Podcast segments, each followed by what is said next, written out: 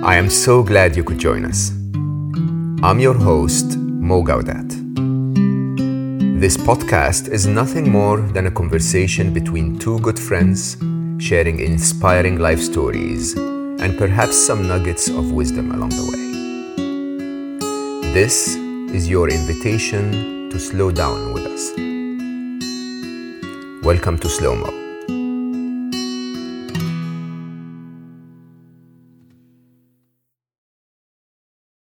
Today's guest is a story of inclusion that I think we should all aspire to. Sofie Sun was born in China in 1986 and then she moved to the Netherlands in 2007 to pursue her degree. And she lived there ever since. After receiving her master's degree in Dutch literature, she has gone on to translate more than 100 books from Dutch to Chinese to act as a bridge between the two cultures. Sofie then started to focus on the topic of happiness. She founded Build Your Happiness to bring engagement and happiness at work for different organizations and has also served as the chief happiness officer for one of the biggest Dutch banks, ABN AMRO.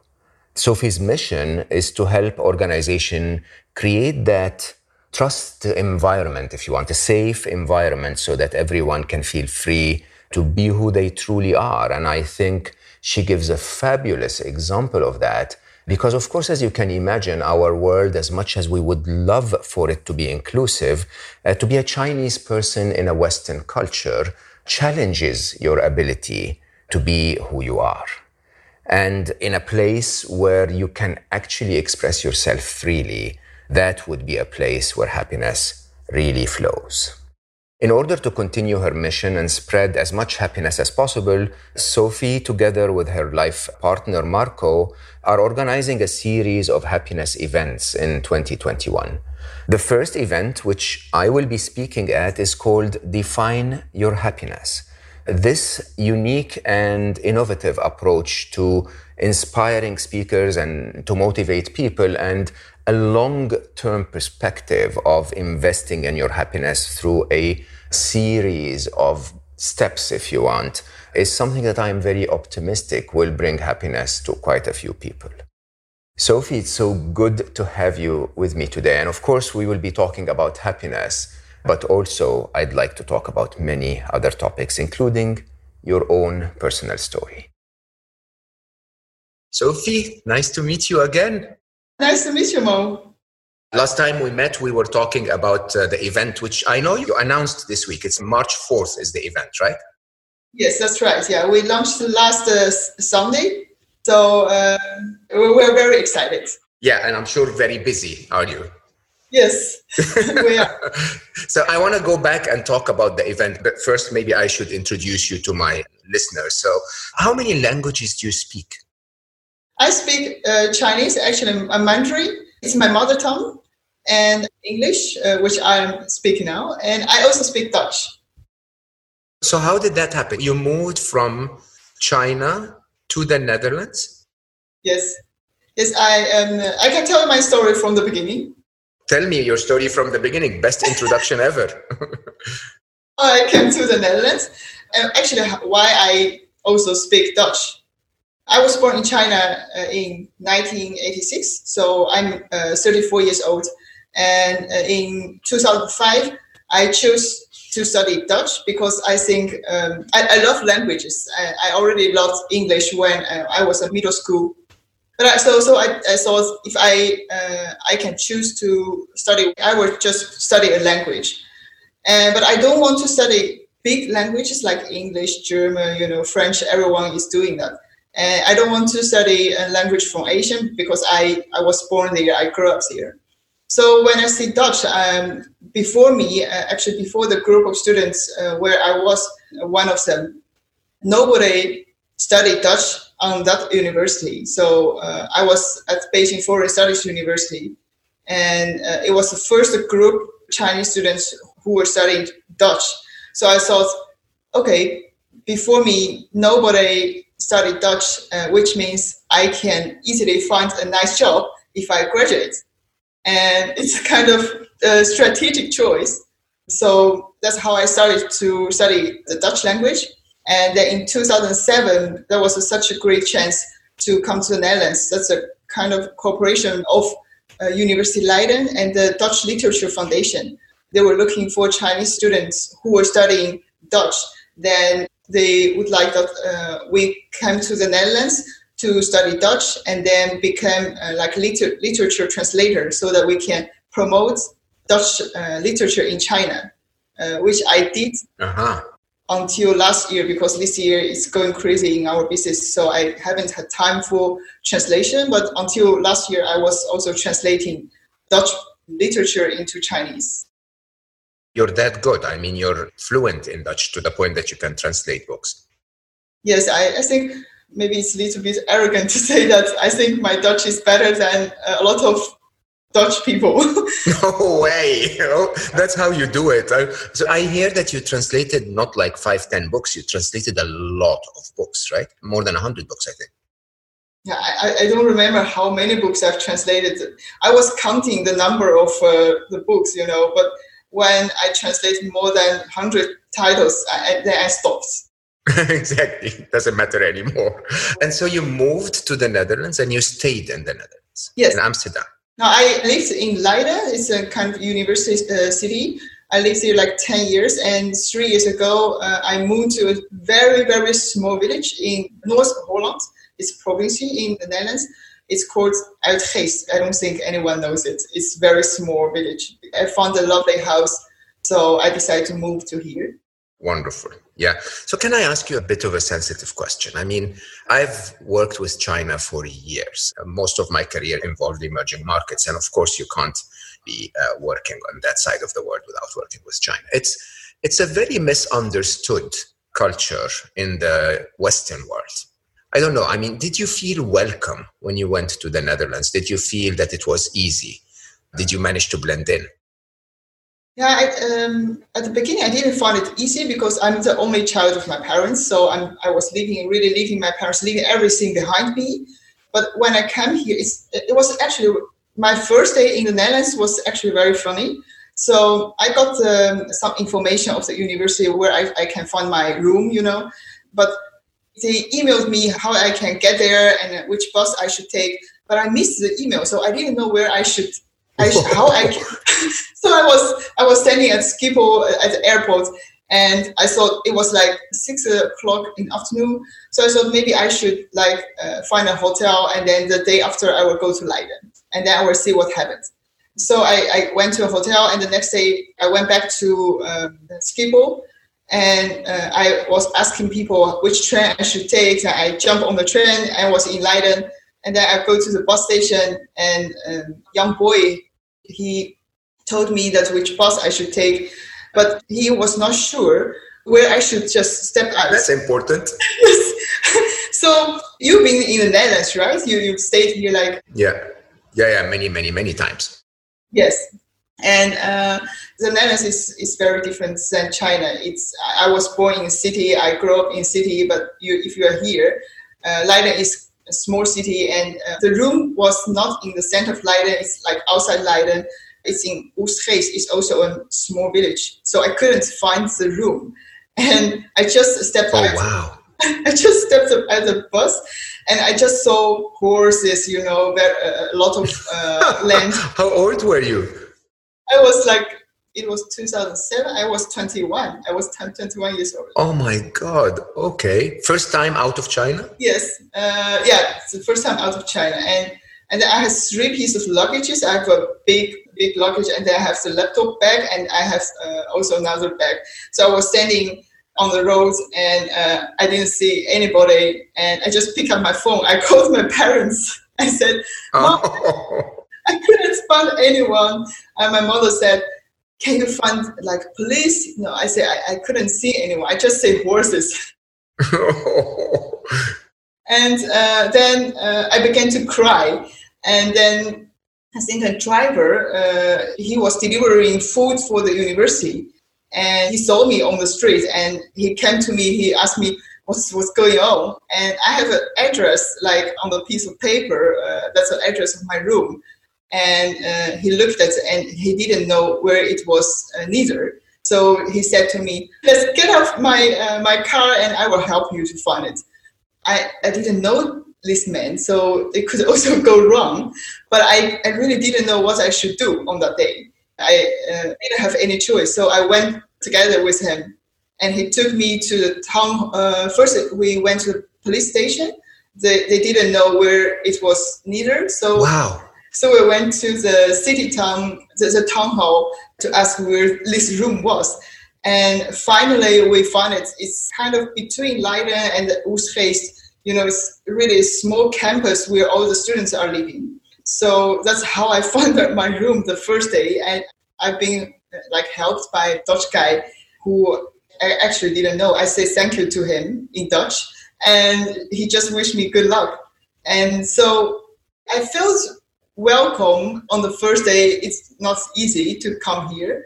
But if I look back uh, at this moment, it was, you know, the Dutch culture and, and Chinese culture is so different. Very different. Uh, yeah, it's, it's very different. So uh, at the beginning, I felt welcome, but I had to get used to the Dutch culture, you know, Dutch people and the whole picture. That's quite brave, isn't it? I mean, for a 21 year old to leave to a totally new world, I would say. I mean, it's not easy to navigate China. You may think it is, but for us, when we go to China, we feel exactly the same way. Everything is just very confusing. And so then you stayed, you translated books, but you also did quite a few happiness related jobs. You know, in your last job, you were the chief happiness officer. So tell me a bit about that. How did you end up in those places?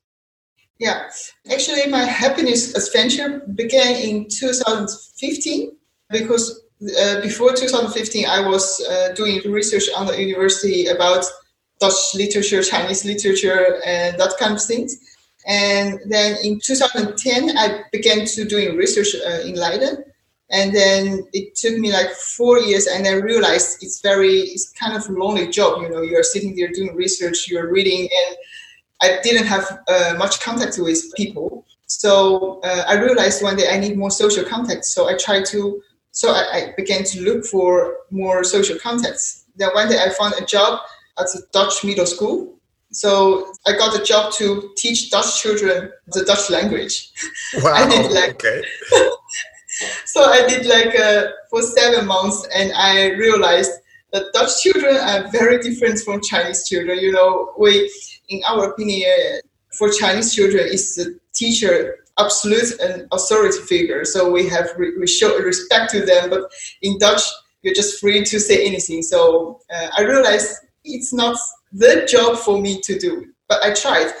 Uh, uh, actually, as a child, I, re- I really want to be a teacher to teach children, and I tried, and I have the conclusion that it's not for me, at least not not in the Netherlands. So at that moment, I was not very happy at my job, and I started to think what I really want. You know, uh, I come from China. I studied the Dutch language. I know both cultures. I was thinking about some position between, like a kind of bridge between Dutch uh, and, and, the Chinese culture. Uh, but I didn't find out what I uh, would like to do exactly. So I went back to my parents' the summer vacation, and then I came back again. Then I uh, I was called by a recruiter, um, uh, and she asked me if I, I was interested in a kind of HR assistant uh, job within an insurance company. And uh, because the Dutch uh, insurance company was taken over by a, a, Chinese insurance company, and there are a lot of culture uh, culture issues within the company. So I, I thought, oh, why not? I can give it a try. And then I went to the interviews and I felt immediately click with the team, with the manager. But we have one small challenge is that I haven't worked as an assistant before 2015. So they sent me to a course, you know, like a pressure cooker course, and uh, they transformed me to an HR assistant. then I started to work uh, within the company and because I also speak Chinese, so I had a lot of contact with my Chinese colleagues in China too. So I was kind of a bridge between uh, China and the Netherlands. And I was very happy at the moment because it was new. We have we had a lot of nice people around around me. Uh, I got a lot of energy. But after um, um, like six months and a half year later, uh, there was a big, big reorganization. Like uh, within six months, they have done the organization. Like thousand people were gone. Yeah, it was a very big impact for the workplace. I could stay, so because my language and cultural uh, background, they say a lot. They saw a lot of potential in me, so I got promoted. But um, even though I got promoted, I got higher salary, but I didn't feel more happy. So I was wondering why? Why does this happen to me? Then I begin to Google how I can be uh, happier, how I can become happier in my job. And uh, it was in 2016. And then uh, I found a work, workshop.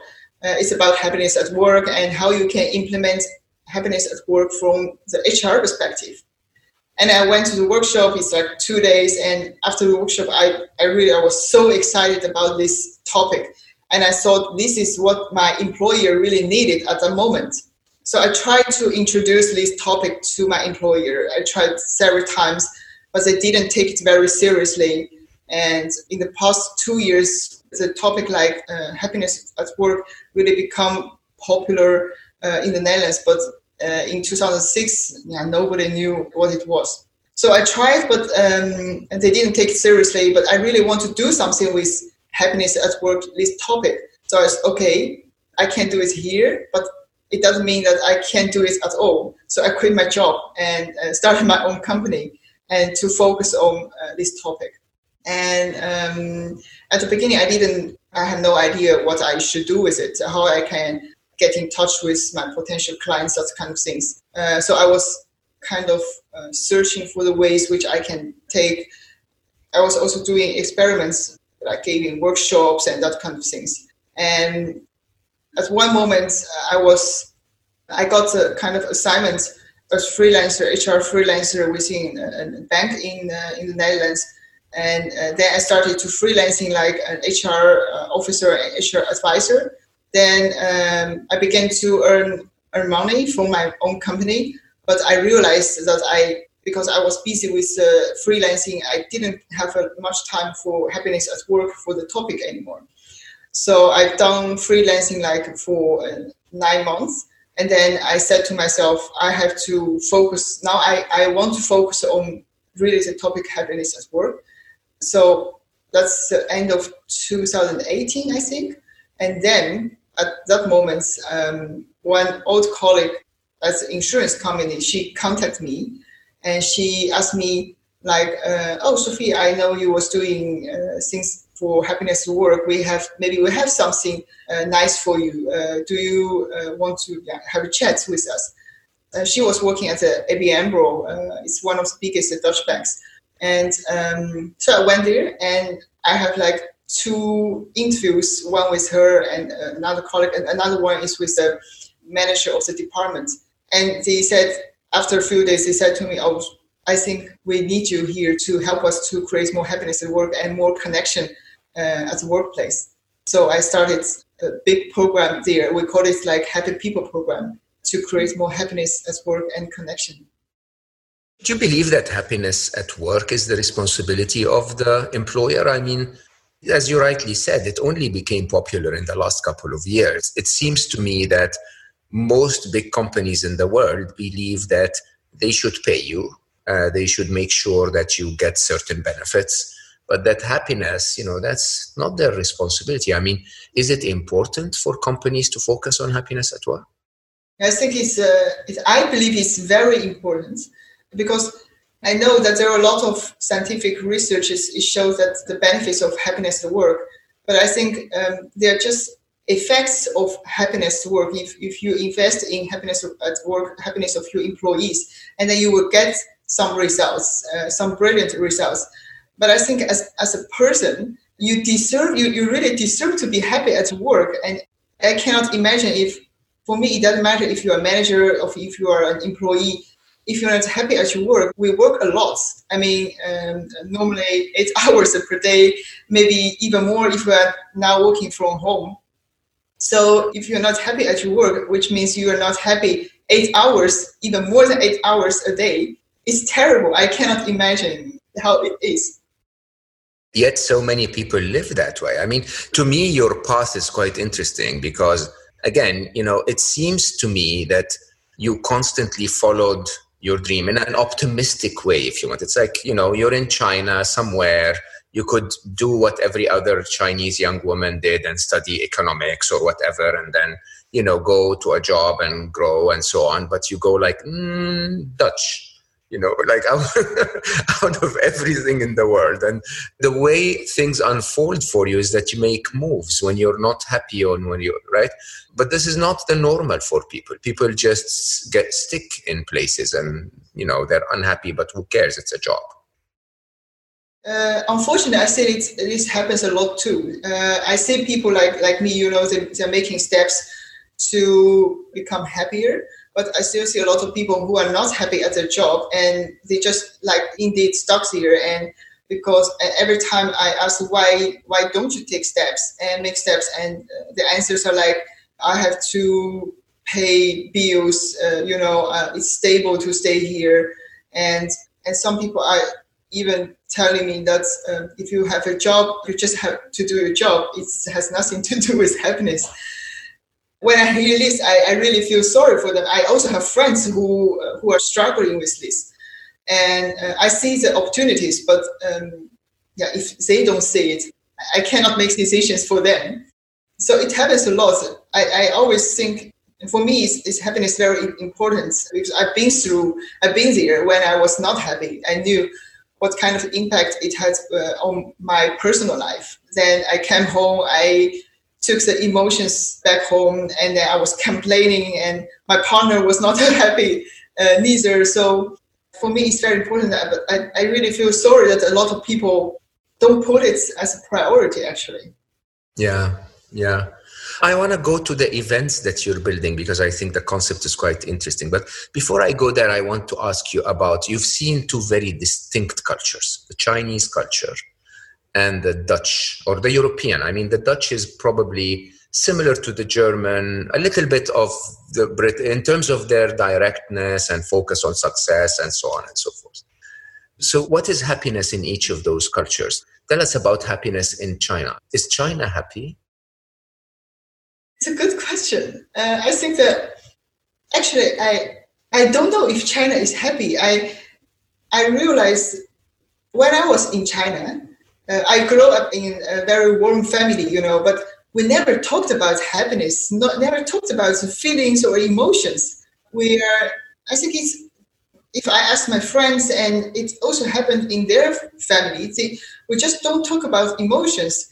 And I was, I am still a very sensitive person, so I felt everything, but I couldn't say it aloud.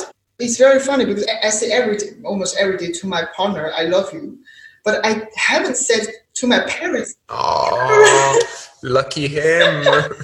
it's it, this is now documented. Did you hear that? She said she loves you formally on a podcast. Okay, go on, Sofie. So we don't see it in that way. We just we do things for each other. That's the way we we show our happiness. We show the love to each other. So actually, I never asked my parents like, "Are you happy?" We don't ask it, but we although we're very far away from each other, but we FaceTime like uh, every week, and we tell each other how how things are going, and very excited for us too. So this is a way we show our happiness. But we don't really ask people, "Are you happy?" But in China, we, we ask people like, "Have you already have your dinner?" or something like that. But we don't ask. Yeah. We don't talk about happiness.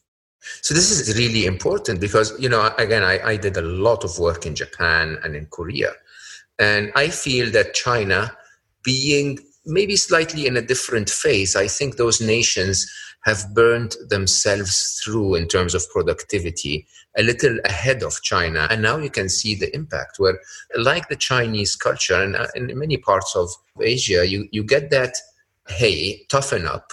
Life is not about being happy. It's about doing the right thing. It's about respect. And as you can see now, in, you know, Korea is, I think, one of the highest suicide rates in the world.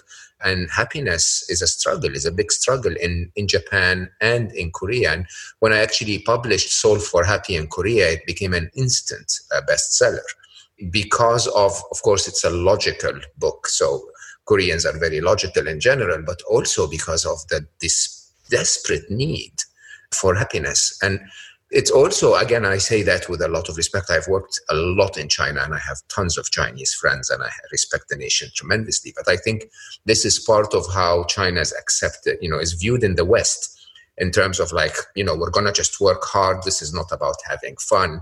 And I think that's a bit of the cultural divide. But in an interesting way, there is a tremendous upside to that. There is a tremendous upside to that culture of respect. There is a tremendous upside to the culture of seriousness of work ethic but it becomes quite uh, challenging. I- will say though have you felt that this was different in the netherlands? Because also the netherlands is very direct. It's very serious in terms of the way things are done. Did you feel happiness was different there? Yeah i think it's different because dutch people are, are very direct that's right but they also enjoy they know how to enjoy life. I know I know. I just love that about them. That's also one of the reasons uh, why I choose to stay here. It's, it's quite relaxed to stay here. And Chinese, they are very, they are making tempos, so we have to work hard. And I know Dutch people who are also working very hard, but in general, they, you know, they love vacations. Uh, yeah. They also have vacations. But my parents, they're just working like almost 24 7 and they never have vacations, uh, especially my father, and he's really a workaholic. But here, you know, they are they enjoy the moments, and especially you know the, the Christmas is coming, and you were like feel that the, in the companies to um, finishing their job and slowing down and to the vacation. So I can feel the difference. The word still it still comes to me is enjoying things. Let's talk about the event. So I very much like the structure, but I want you to explain to me why you thought of it this way. So you're planning a series of four events, right? Yes. And they seem to be building on each other. So I'm, I'm speaking in the first one, that's March 4th. And so that's called Define Your Happiness. Then you have Embrace Your Happiness. Then you have Build Your Happiness. And then Celebrate Your Happiness. Yes. Okay, so what is that process? I mean, I'm supposed to be like a happiness guy, so I should know that stuff, but I actually don't. Why define first, then embrace, then build, then celebrate? Yes, we believe like um, happiness is an ongoing process, and uh, we realized also when I work within the bank for happiness work, we did the whole year. We are making movements the whole time. That's also one of the reasons why it was successful and like your car, uh, or you go to the gym, you want to train yourself, and happiness is the same. You have to put efforts in it. So if we we could also like organize one event and and then we finish it, but with these four events, you know, we, you firstly you you're going to discover what's happiness to you, and you have a good foundation of happiness. Then you can take a look what kind of challenge do I have in taking further steps and then you can start following practical tips and really put it into practice. And at the end of year we forget quite often to celebrate our happiness. And we're also going to celebrate. So the whole year we take we would like to take people go through the whole journey so they can maintain their happiness like form a kind of habit like doing it continuously in place of just oh, it's we're going to one event, it's very nice, and we're very excited. And after the event, it's gone, and we can like help people to make happiness really a kind of habit or ritual or something like that. Become conscious of the importance of happiness and really taking actions. This is what we really want to see in the in the practice. They're really taking baby steps to become more conscious of happiness, to get closer to themselves. I think that's fantastic. So I very, very frequently get people sending me messages saying, "Oh my God, we read your book. It's so wonderful. We cried, we laughed, we rah, rah, rah. and then we became happy. And then a week later, poof, right? It's gone." And I go like, "Ah." I wish I had like some kind of an injection in there that basically takes what you understood and you know and puts it inside your being, but it isn't. It's it's, it's that constant practice you know, understanding how happiness works doesn't make you happy. It just makes you ready to practice, I think is the right word. And I think the idea of getting together frequently is, is something that would probably make people think about it that way. But do you think people are willing to put in that time? I mean, you've launched on Sunday. How's the response? I mean, you, you launched the program, not the event on Sunday. Do you believe people are willing to actually dedicate a span of a year to work on their happiness? Yeah, we uh, we we've already sold a few tickets, so people are coming to us. Great. Yeah, it's great. So um, I think there are a lot of people who want to do something about uh, happiness um, or happiness at work, but they need some facilitation. I think uh, we, we are doing is to facilitate them to to go through this process. Uh, I see this also happens in companies. People are just saying, we need more connections. We, we want to know each other better, but they're not doing anything. So I think as a manager or as a HR, it's very important to facilitate them. So now we're taking it very big. We're facilitating actually. If you want to join us, you could be the whole world. You know, we're doing it online, so uh, there is no boundary. So uh, one of the goals of our events is to make people conscious of the importance of happiness. We see people are struggling and they want to do something, but they they are asking how how can I do? They are also making big things like complicated, like big. Actually, there are small baby steps you you can take. Like the happy list of you is very good practice. I think I'm I'm doing this too. So we are also going to social media to make people aware of this this happening, and uh, we really want people to become happier. So I want to ask you this last question. Why don't you just find a job, like a normal job? Like, you know, why or you know, why do we do that stuff? Seriously, why does it matter so much? Yeah, um, that's a good question. Why does it matter? Um, when I talk about this, you know, when I talk about happiness, just if I say this word aloud, it, it all happens a lot in my body. And I think I always found happiness is very important for me. I, I just until um, two or three years ago, I began to get coached by people to following the, the, the, the coach courses to look at really look at myself and realize I've already taken a lot of steps to become more happier. And I'm now I'm seeing the results. I really enjoy my work. I really enjoy the whole life uh, which I have. And I want to give this this kind of feeling to everybody. You know, it's it's so nice to to just enjoy your work and doing things you like. And you ask me why why don't I find a job? I could, but it's also one of the reasons is as I grew up in China. You know, um, my parents are always supporting me. I can always make my own decisions.